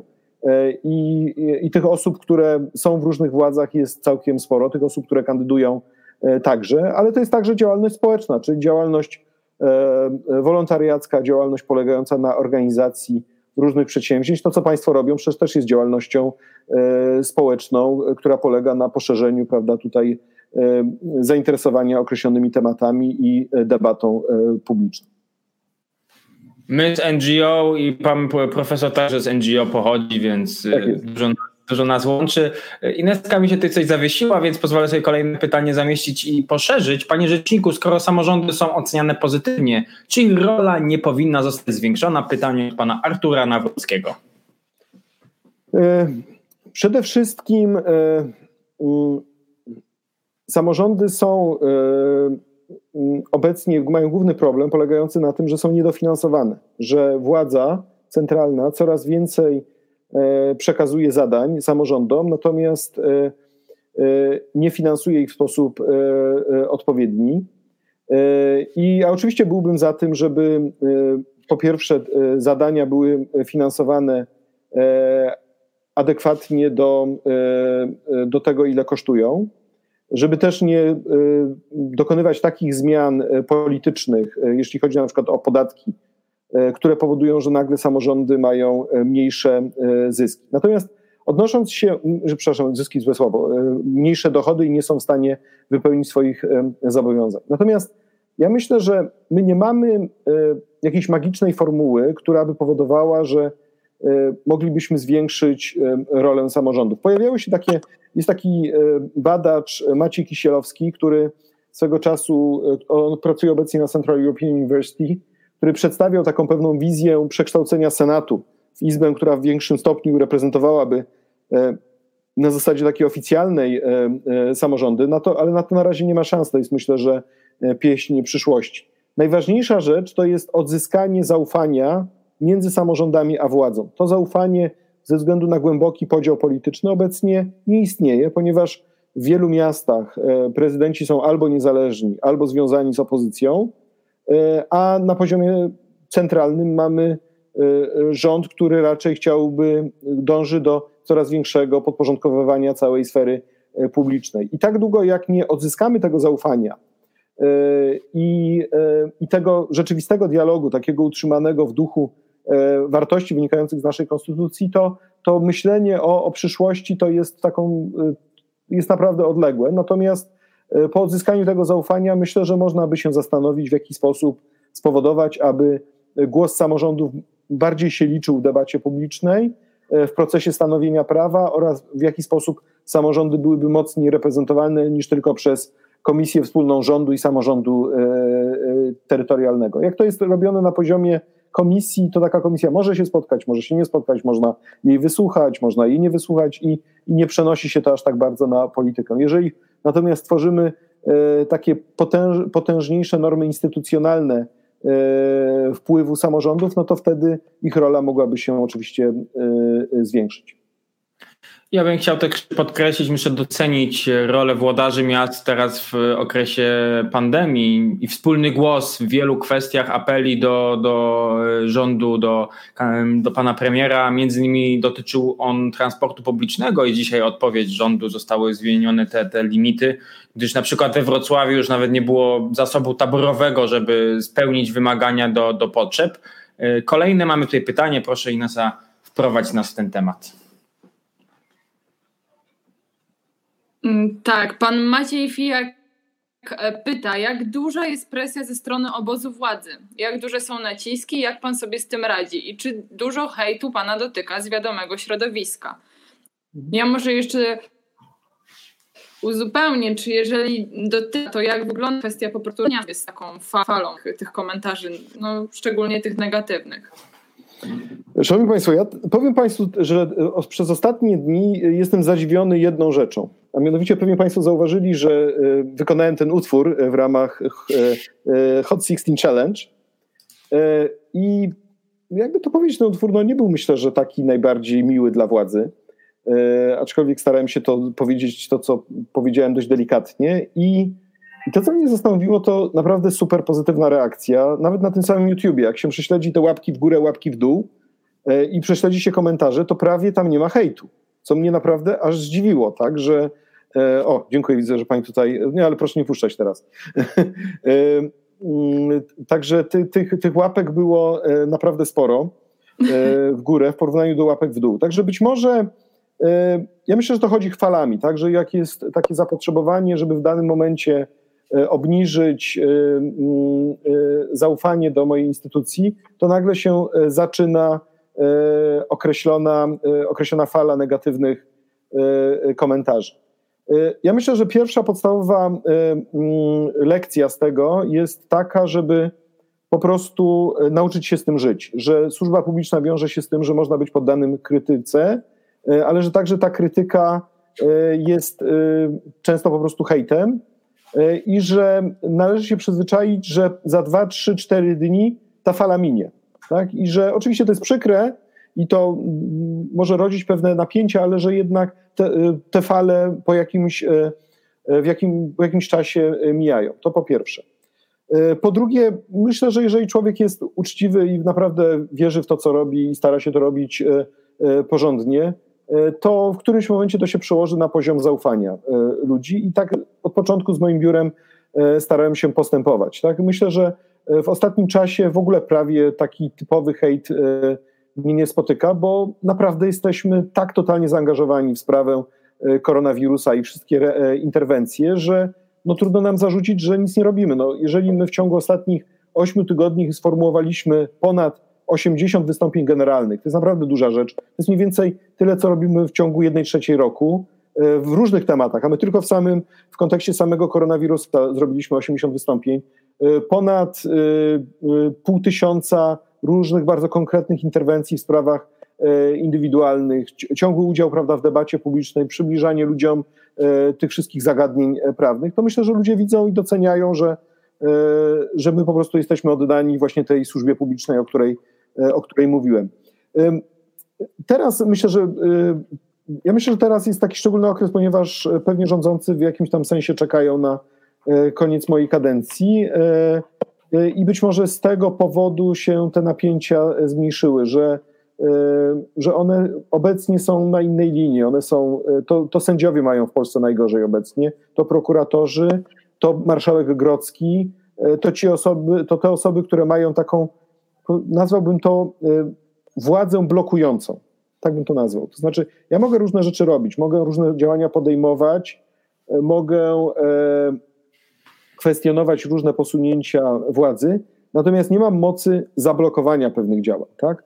A takie osoby jak marszałek Senatu i w ogóle Senat, jak sędziowie, oni mają, czy prokuratorzy poprzez podejmowanie określonych śledztw, y, mają y, władzę bardzo bezpośrednią, która wpływa na interesy y, rządzących, co powoduje, że myślę, że są bardziej narażeni na, na hejt i, no i strasznie ich podziwiam, tak? Także za to, że, że oni trwają w, ty, w tej swojej e, głębokiej integralności e, zawodowej.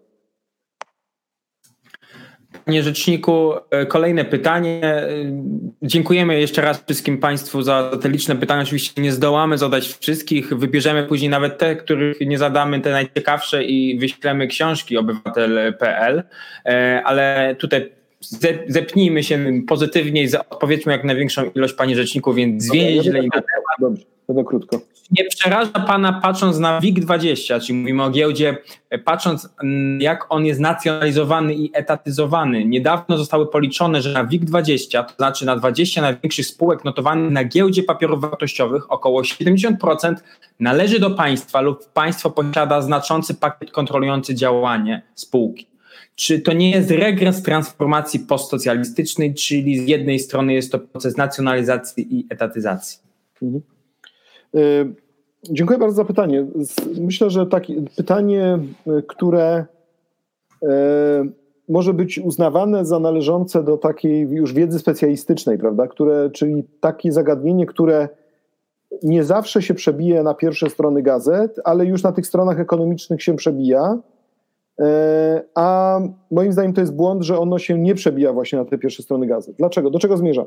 Ponieważ proszę zauważyć, że my w Polsce nie mamy takiej sytuacji jak na Węgrzech, że wokół rządu jest grupa oligarchów, którzy rząd e, wspierają. E, że, nie, e, że nie jest to skonstruowane na zasadzie dzielenia się przez lidera państwa tymi konfiturami z innymi biznesmenami, prawda, oligarchami, którzy mają jakiś interes finansowy. Oczywiście wiemy dobrze, że o imperium finansowym chociażby ojca Rydzyka, który myślę, że stanowi swoiste zaplecze dla e, ideowe i, e, i dla, e, dla rządu i też jest no, wspierany różnymi świadczeniami, praktycznie rzecz biorąc, każdego roku.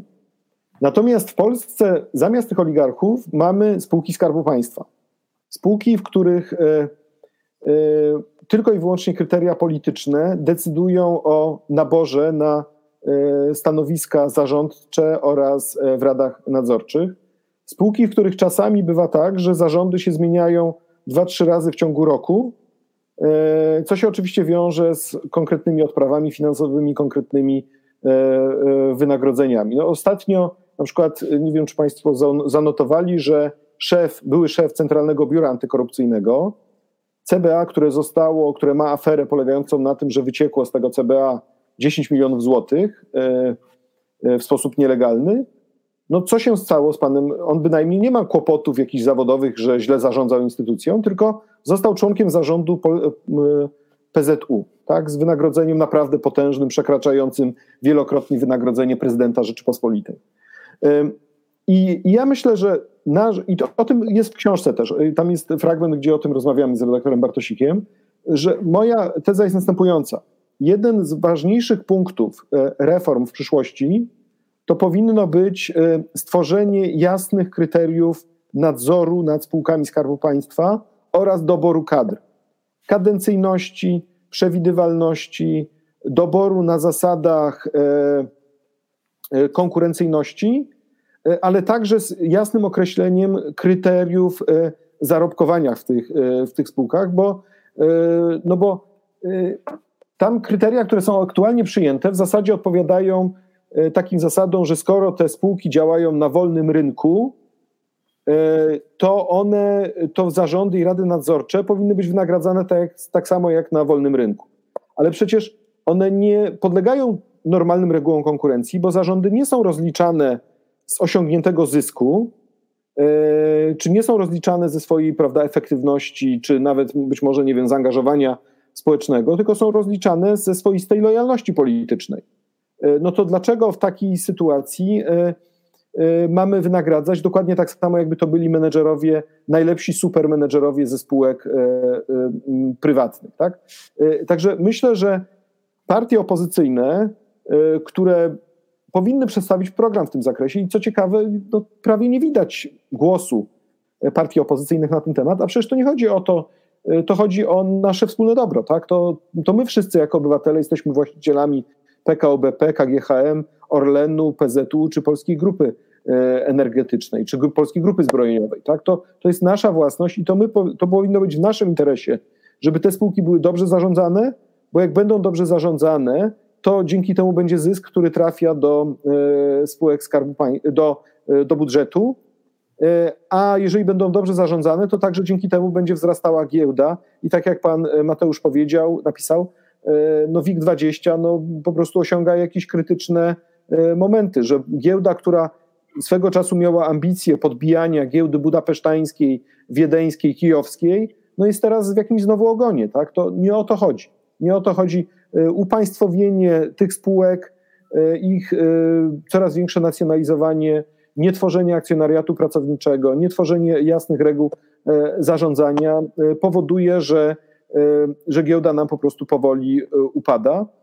I teraz, żeby Państwu jeszcze tylko jedno słowo powiedzieć, ja tego nie mówię jako osoba, która tu nagle się zaczęła wymądrzać na tematy, na których się nie zna. Jakby moje przemyślenia są związane z tym, że ja po pierwsze na początku mojej kariery zawodowej przez kilka lat pracowałem w wiodącej kancelarii, która się zajmowała rynkami kapitałowymi.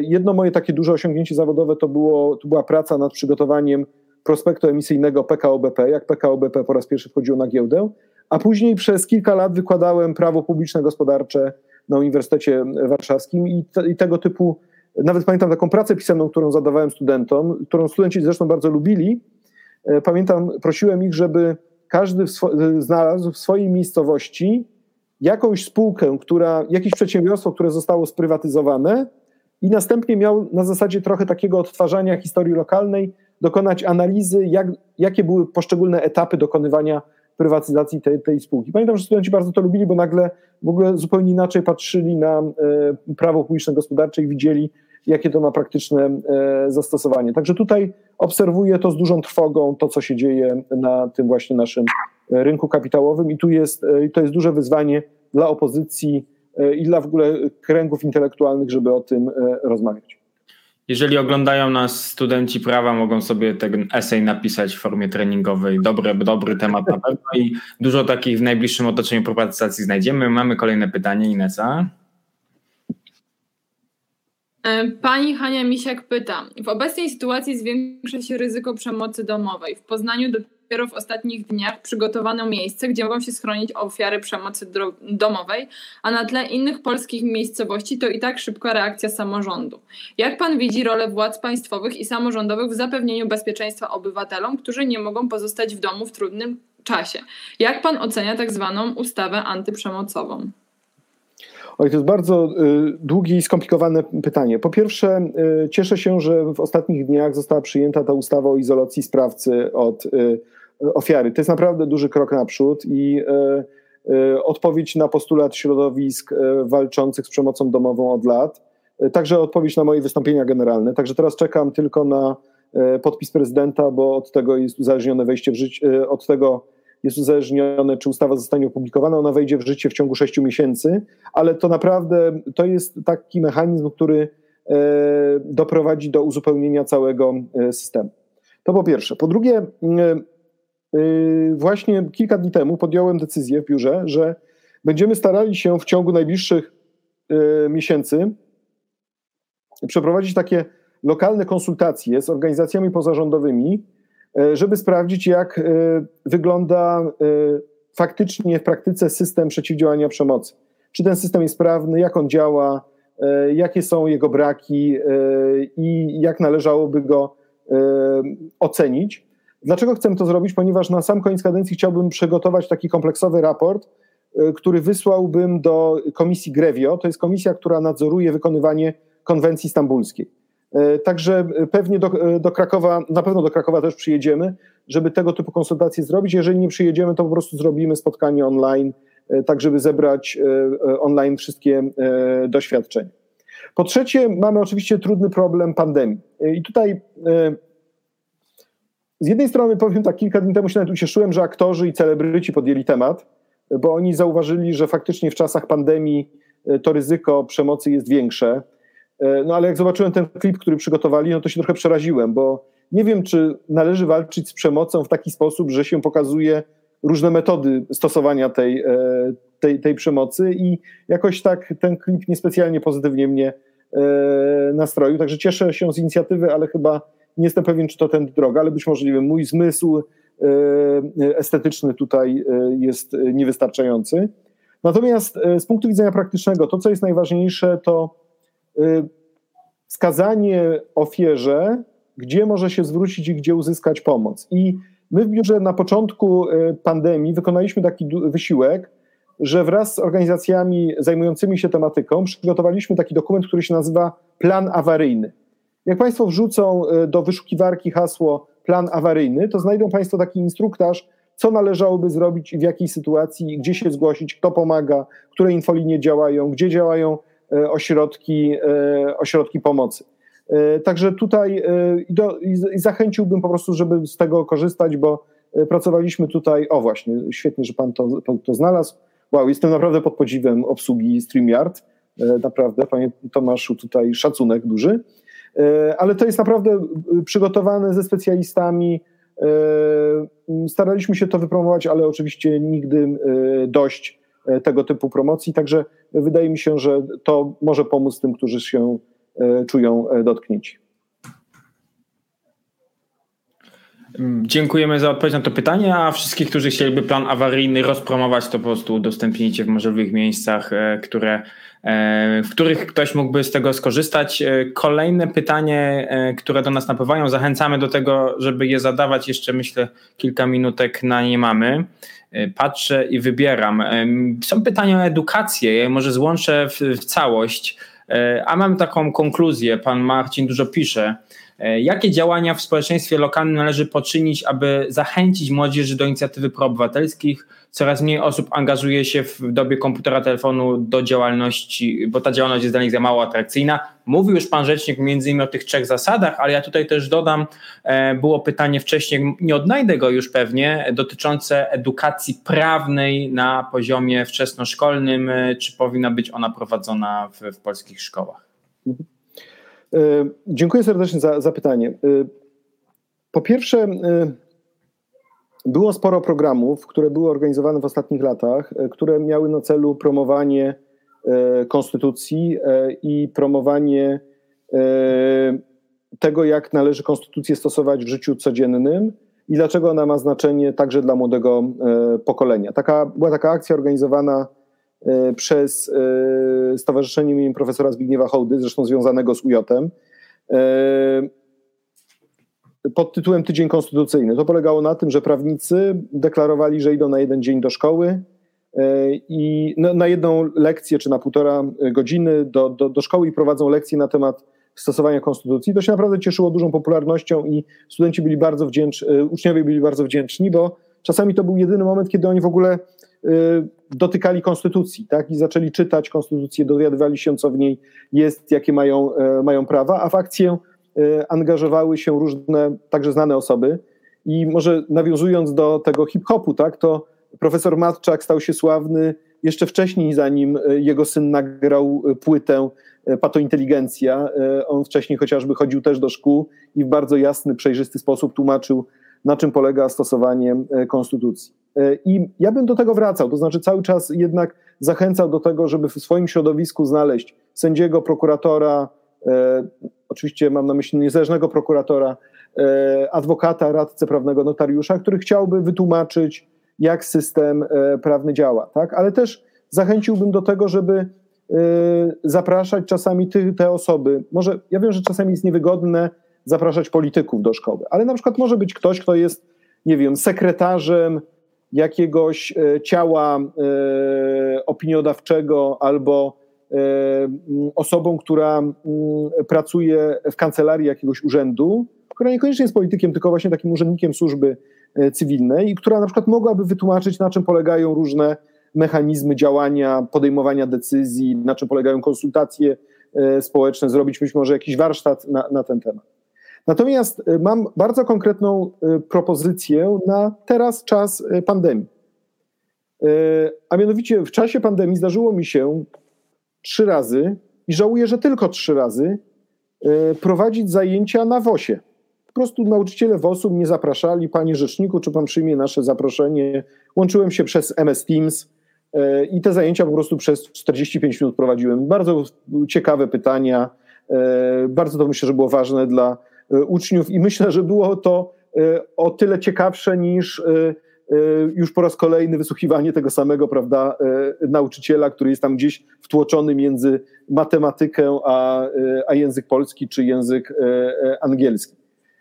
I teraz ja oczywiście nie gwarantuję, że jeżeli każdy by się do mnie zwrócił teraz z prośbą o to, żebym poprowadził takie zajęcia, czy, czy był na nich obecny zdalnie, to że dam radę zrobić, bo to też mój kalendarz jest ograniczony, ale szanowni Państwo, ja w biurze mam co najmniej E, mam 200 prawników w biurze rzecznika, z czego takie osoby, które są doświadczone e, w prowadzeniu różnych zajęć, warsztatów, treningów, które e, wiedzą, jak to robić, to mam co najmniej z 15 tak? takich osób, które z dnia na dzień są w stanie tego typu zajęcia czy spotkanie poprowadzić, chociażby powiedzieć, czym się zajmuje rzecznik, albo na czym polegają precedensowe sprawy sądowe, albo E, dlaczego niezależne sądy są istotne dla demokracji i tak dalej, i tak dalej. Także do tego e, zachęcam. Wykorzystajmy teraz okazję do tego, że skoro już wiemy, jak się zdalnie porozumiewać, jak się zdalnie e, komunikować, to żeby mm, z tego mm, skorzystać, bo wcześniej to się wiązało, faktycznie trzeba było być w danej miejscowości, przyjechać do tej szkoły. U was chyba byłem w liceum słowackiego, ile mi pamięć, pamięć nie myli na, na, na, na lekcji e, w Krakowie. E, to e, także tutaj jest naprawdę duża przestrzeń do, do takiej właśnie zdalnej aktywności. Jestem przekonany, że nie tylko ludzie z biura rzecznika, ale właśnie wielu ciekawych prawników, sędziów chętnie by w, tego, ten sposób się teraz zaangażowało, a pewnie no, nas jeszcze czeka co najmniej do końca roku szkolnego właśnie takie przebywanie w warunkach e, izolacji.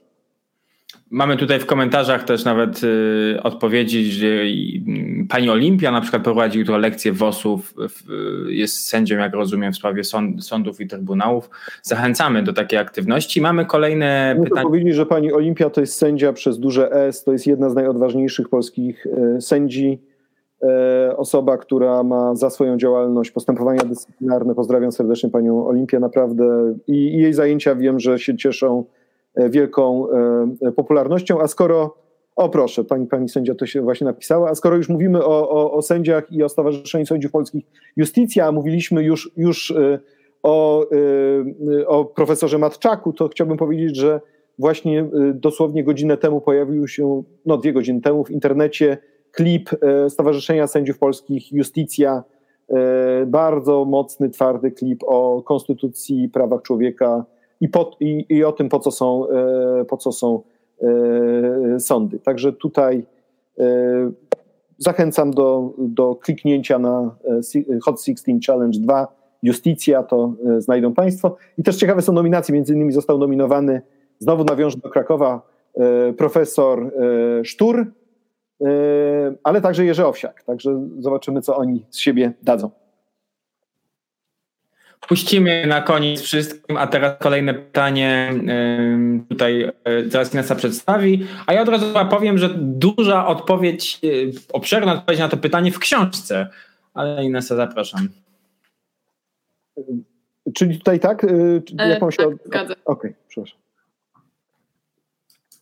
A, mam odpowiadać od razu, czy pani Szanowny czyta? Panie Rzeczniku, okay. To znaczy, y, mogę przeczytać, może pan o. o, o czytaj, czytaj. Proszę czytać, proszę czytać. Jest dostępne. Szanowny panie rzeczniku, obecnie mamy bardzo mm, spolaryzowaną scenę polityczną i co za tym idzie, spolaryzowane społeczeństwo. Czy ma pan pomysł, co, mogliśmy, co moglibyśmy zrobić, żeby na nowo stworzyć jakąś wspólną opowieść i wspólnotę obywatelską jako Polacy? Ja myślę, że. Y trudno jest e, mm, na pewno doprowadzić do całkowitej, e, całkowitego tego e, wypłaszczenia polaryzacji, tak? Może użyjmy takiego covidowego sformułowania. To znaczy, polaryzacja zawsze będzie istniała, tak? I zawsze będą grupy, które będą prezentowały skrajne stanowiska na kwestie, które są dla nich ideowo ważne. Tak? Także tutaj nie, nie, bądźmy naiwni i nie myślmy, że nagle wszyscy będziemy się prawda, kochali. Taka naiwność nam się e, pojawiała w momentach takich kryzysowych typu katastrofa smoleńska, śmierć Jana Pawła II, kiedy nagle przez te kilka tygodni po, to my mówiliśmy, ojej, ta polityka teraz będzie e, o wiele lepsza.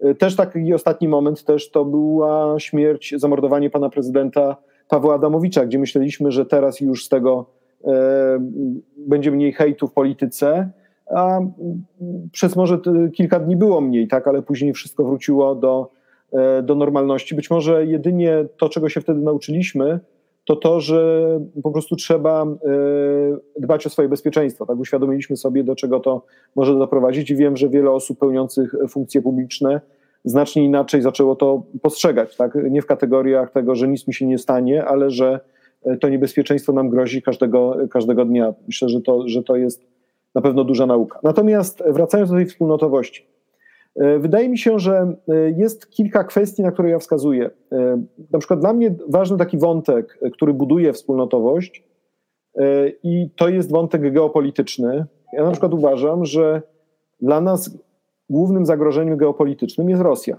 I nazywa, mówię o tym wprost w książce, że nie może być zgody w Polsce na budowanie jakiegokolwiek tutaj sympatii czy poparcia dla zapędów imperialnych e, Rosji, ponieważ e, polityka rosyjska opiera się na e, takim mm, trwałym, opiera się na podważaniu mm, porządku publicznego, na destabilizacji i dążeniu do rozszerzenia swojej strefy wpływów do takiego kształtu, jaki był przed upadkiem żelaznej kurtyny. I Rosja tego nawet specjalnie nie ukrywa, a my jesteśmy w takim położeniu geograficznym, że musimy sobie zdawać z tego sprawę i, e, i, i te wartości odnoszące się do polityki zagranicznej, które dotyczą e, naszego bezpieczeństwa, stabilności, także gospodarki energetycznej, polityki energetycznej, to jest coś, co powinno także budować naszą tożsamość. Proszę zauważyć, Władimir Putin ostatnio zaczął tym grać w kontekście Y, opowiadania jakichś niestworzonych historii na temat tego, kto rzekomo wywołał II wojnę światową, prawda? To jest, to jest właśnie pewna próba testowania. Także w tym kontekście czytajmy to, co ma do powiedzenia profesor Adam Daniel Rothfeld, ale też czytajmy książki takich ludzi jak, to są niezwykle ważne książki i myślę, że niedocenione w naszej debacie publicznej. Książki redaktora Grzegorza Rzeczkowskiego, pierwsza obcym alfabetem, która mówi o aferze podsłuchowej, a druga katastrofa posmoleńska, która opowiada o tym, co się zdarzyło po katastrofie smoleńskiej i kto i w jaki sposób wykorzystał atmosferę do budowania do, do budowania określonego mitu, ale też no, być może podejmował próbę destabilizacji polskiego systemu władzy. Natomiast jeżeli chodzi jeszcze o, wracając do wspólnotowości, na przykład to, co też stawiam dość mocno w książce i to jest duża część rozmowy, to jest relacja państwa a Kościół. Ja jestem zdania, że nie możemy ze względu na naszą historię, ze względu na nasze tradycje, abstrahować od tego, że Kościół jest silnie związany tożsamościowo z nami. I uprawianie nagle jakiejś polityki antykościelnej to nie służy dobru prawda, wspólnoty, całej wspólnoty. Tak? To, to nie jest coś, co będzie mogło zbudować przyszłą Polskę. Że wręcz przeciwnie, że powinniśmy poszukiwać tych momentów styczności, takich, które na przykład też po stronie samego Kościoła czy instytucji kościelnych są takim twardym odwoływaniem się do prawdziwego chrześcijaństwa, do wartości humanistycznych, do praw człowieka i też to doceniać, a nie uznawać, że one są niedopuszczalne, bo Kościół z założenia jest zły czy, czy niedobry. Wydaje mi się, że ten dialog jest do, do odzyskania. Oczywiście to, ten dialog jest o tyle trudny, że Kościół ma nierozliczone swoje winy. I za dwa dni wrócimy do tego dialogu, no może inaczej, do rozliczania tych win w kontekście kolejnego filmu braci Sakielskich, tym razem Zabawa wchowanego i znowu będziemy rozmawiali o tym, co się stało w ciągu ostatnich miesięcy, żeby rozliczyć Kościół z przestępstw, które miały miejsce w łonie samego Kościoła i były przez Kościół ukrywane. Natomiast no nie można na przykład, jeżeli się zastanowimy nad takimi rzeczami jak właśnie pomoc dla bezdomnych, pomoc dla słabszych, osób starszych, ruch hospicyjny, opieka paliatywna, to nagle się okaże, że Kościół wykonuje dużą pracę. Tak? I teraz co? Będzie mówił, że to jest zła praca? No nie, jakoś nie widzę wielkiej alternatywy po stronie lewicowej. Zauważmy, jak mieliśmy niedawno kryzys w DPS-ie jednym, to kto ruszył na pomoc? Do, siostry, tak? Siostry, które powiedziały, no co mamy do stracenia, tak? My od tego jesteśmy, żeby tutaj w takiej kryzysowej sytuacji pomóc. I tu wydaje mi się, że gdzieś jak zaczniemy ze sobą uczciwie rozmawiać, to wydaje mi się, że jest pewna przestrzeń do odzyskania naszej wspólnotowości. Dziękujemy za odpowiedź, panie rzeczniku powróćmy, powoli nam się kończy czas, więc powróćmy do tego, co jest punktem wyjścia naszej dzisiejszej dyskusji. Zachęcamy wszystkich Państwa, żeby wejść na stronę, e, która została przygotowana specjalnie obywatel.pl.pl e, w związku z tą publikacją.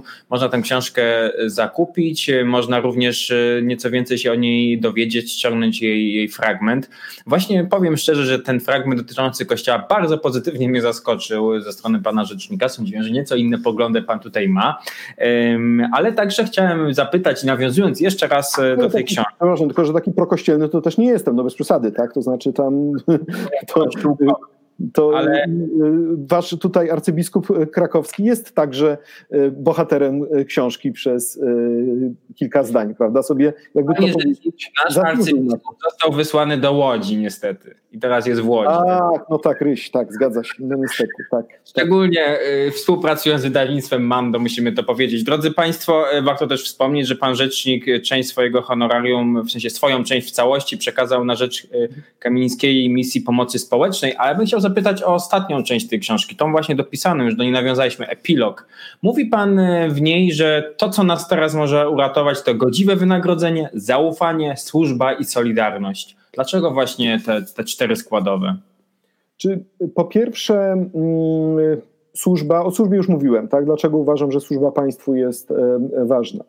E, o solidarności mam na myśli przede wszystkim solidarność międzypokoleniową, I mam na myśli e, takie kształtowanie relacji, które powoduje, że e, myślimy o naszej sytuacji i o tym, że ci najsłabsi to są najstarsi i nie zostawiamy ich samym sobie i też tworzymy tak służbę zdrowia, aby im pomagać.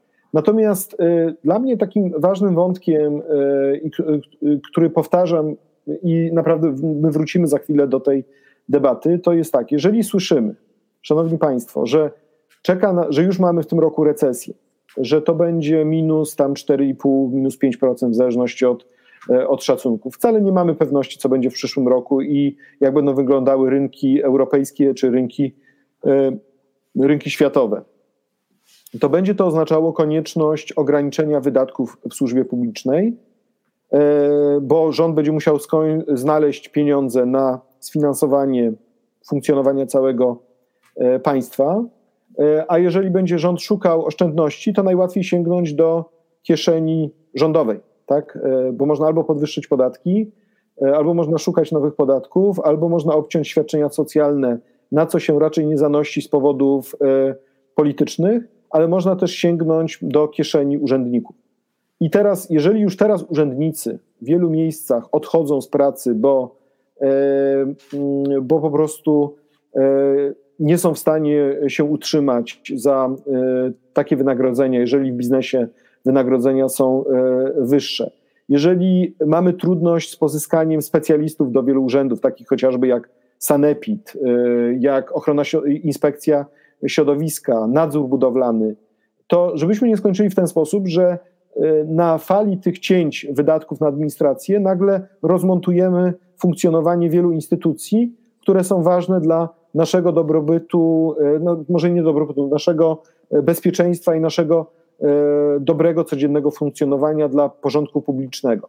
Dlatego wydaje mi się, że o tym pamiętajmy, że jeżeli przyjdą programy oszczędnościowe, to i zaczną się pojawiać demagogiczne postulaty taniego państwa, to jak to tanie państwo będziemy wprowadzali, no to skończymy w taki sposób, że jak przyjdzie kolejna epidemia, bądź kolejny kryzys związany nie wiem, z, z, z podpaleniami wysypisk śmieci, e, z funkcjonowaniem jakiejś mafii czy ze wzrostem przestępczości, to że nagle się może okazać, że nie ma komu e, e, pracować, tak? że nagle nastąpił odpływ kadr i administracja działa coraz słabiej.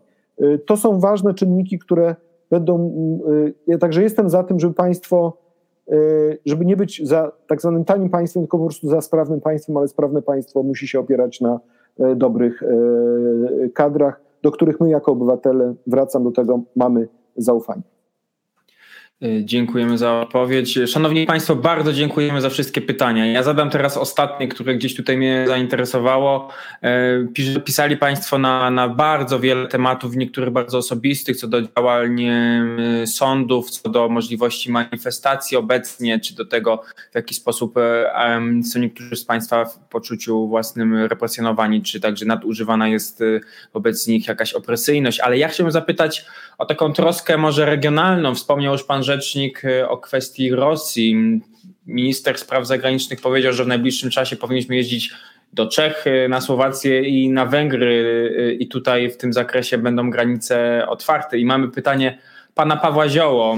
Myślę, że ta troska regionalna powinna być właśnie naszych braci Węgrów. Jakie możliwości widzi pan dla oswajania, a nie, przepraszam, to nie jest to pytanie, ale yy, znajdę, ten sam pan, mam to pytanie, czy podejmuje pan jakieś działania w koordynacji z pana odpowiednikami w pozostałych krajach Grupy Wszechradzkiej, gdzie sytuacja przestrzegania praw obywateli staje się coraz bardziej martwiąca? Czy, czy, czy widziałby pan jakieś potencjalne działania tego typu? Mhm. My mamy dość dobrą współpracę z ombudsmanami państw Grupy Wyszehradzkiej, ponieważ jest taka grupa nawet e, ombudsmanów, którzy się regularnie, znaczy się regularnie spotykamy jako ombudsmani tych państw. Ostatnie takie spotkanie organizowałem w Gdańsku. To było bardzo ważne spotkanie, ponieważ przyjechała na nie ombudsman Republiki Czeskiej Anna Sabatowa I osoba w ogóle szczególna, ponieważ, i może nawet opowiem jedną anegdotę, chyba nie mówiłem wcześniej tej anegdoty, a mianowicie pamiętam, że ona się strasznie, jak przyjechała do Gdańska, bo tam się spotykaliśmy, uparła się, że chce pojechać nad morze. Ja mówię, no, no dobra, okej, okay, no jest wrzesień, morze już nie jest takie ciepłe, e, program mamy napięty, nie ma przewidzianego jakiegoś plażowania, no ale mówię, Anna, jak chcesz, to kierowca tutaj ciebie zawiezie o 8 rano, pojedziesz nad morze. No to ona pojechała, wykąpała się. Sobie pomyślałem, no okej, okay, jakaś tutaj taka e, być może ekstrawagancja, być może styl życia. A później ona mi opowiedziała historię, że ona poprzedni raz w Gdańsku była w 90 roku, gdzie mieszkała, y, była na zaproszenie Bogdana Borusewicza. Y, mieszkała w domu u, Bogdana Borusewicza oraz Aliny Pieńkowskiej. I proszę sobie wyobrazić, dla niej to był pierwszy raz od 68 roku, kiedy ona mogła wyjechać poza granicę Czechosłowacji, ponieważ od 68 roku do 90 roku nie mogła opuścić kraju, bo wiedziała, że, jako, że gdyby opuściła, to jako dysydentka nie miałaby nigdy powrotu. I wtedy właśnie jak w tym 90 roku przyjechała do Gdańska, to właśnie kąpała się po raz pierwszy od tych 22 lat e, e, w morzu.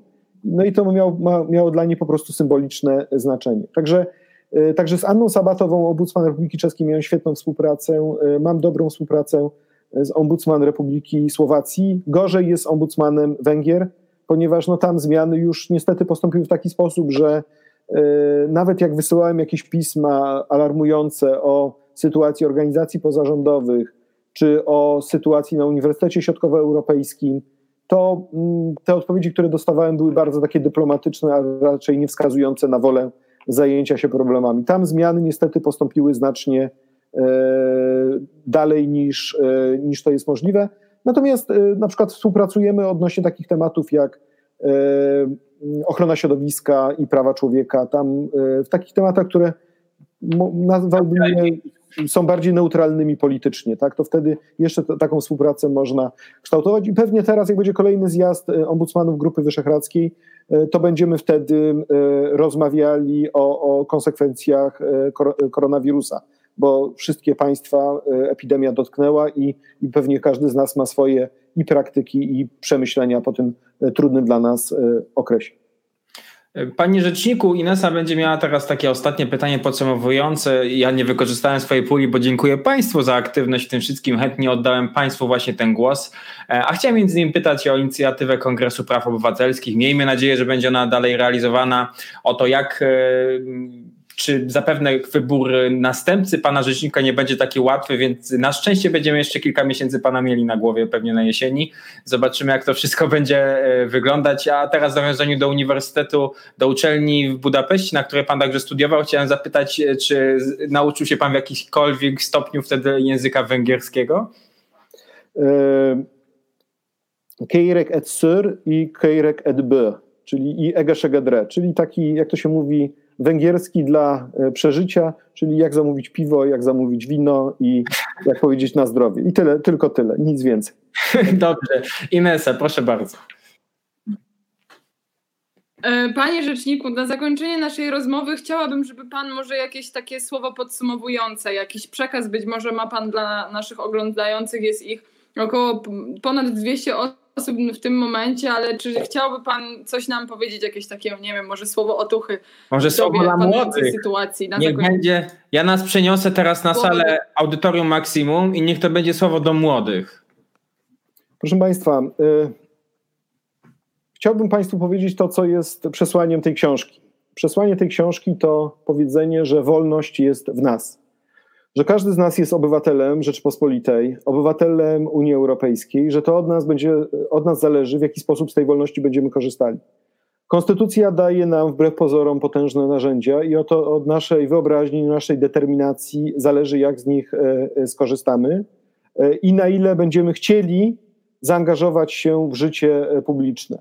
Nie myślmy, że ten świat urządzi się bez nas, że ten świat będzie funkcjonował bez nas, bo przyjdzie w którymś momencie e, w życiu każdego z nas moment wyboru, e, kiedy będziemy postawieni przed trudnymi pytaniami, e, ale lepiej, żeby te pytania i odpowiedź na nie była uwarunkowana tym, jakim mamy wybór, nazwałbym to stylu życiowego, możliwości rozwoju naszej kariery, a nie żeby były podyktowane tym, że ktoś nam coś każe zrobić albo ktoś nam zakazuje czegoś zrobić że ktoś nam na przykład nie pozwala opuścić kraju, albo ktoś za nas podejmuje decyzję, że e, nasze prawa jako obywateli Unii Europejskiej są ograniczone, bo z tej Unii e, występujemy.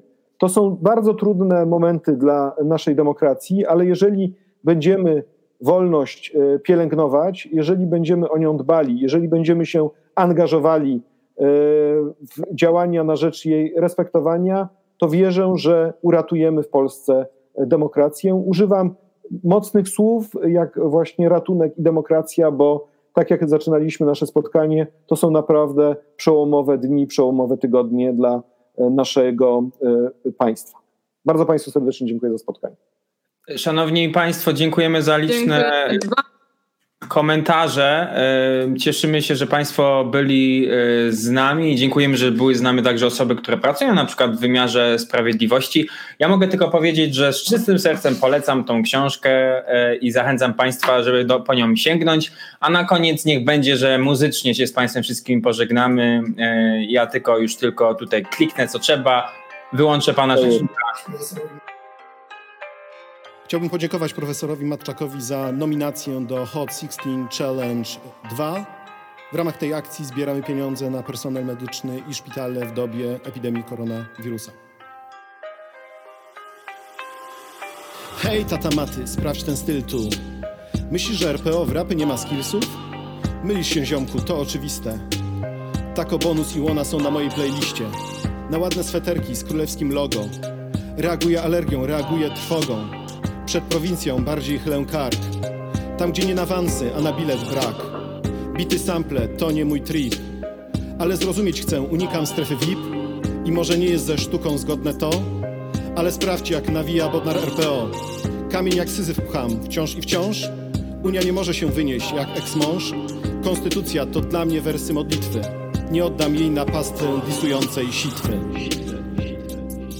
Do kolejnych występów w ramach Hot 16 Challenge 2 nominuję profesora Wojciecha Sadurskiego, Odetę Moros Onetrano, Jarosława Gwizdaka, Kifa Richardsa wśród prawników, Anię Rubik oraz doktora Misio, czyli Arkadiusza Jakubika.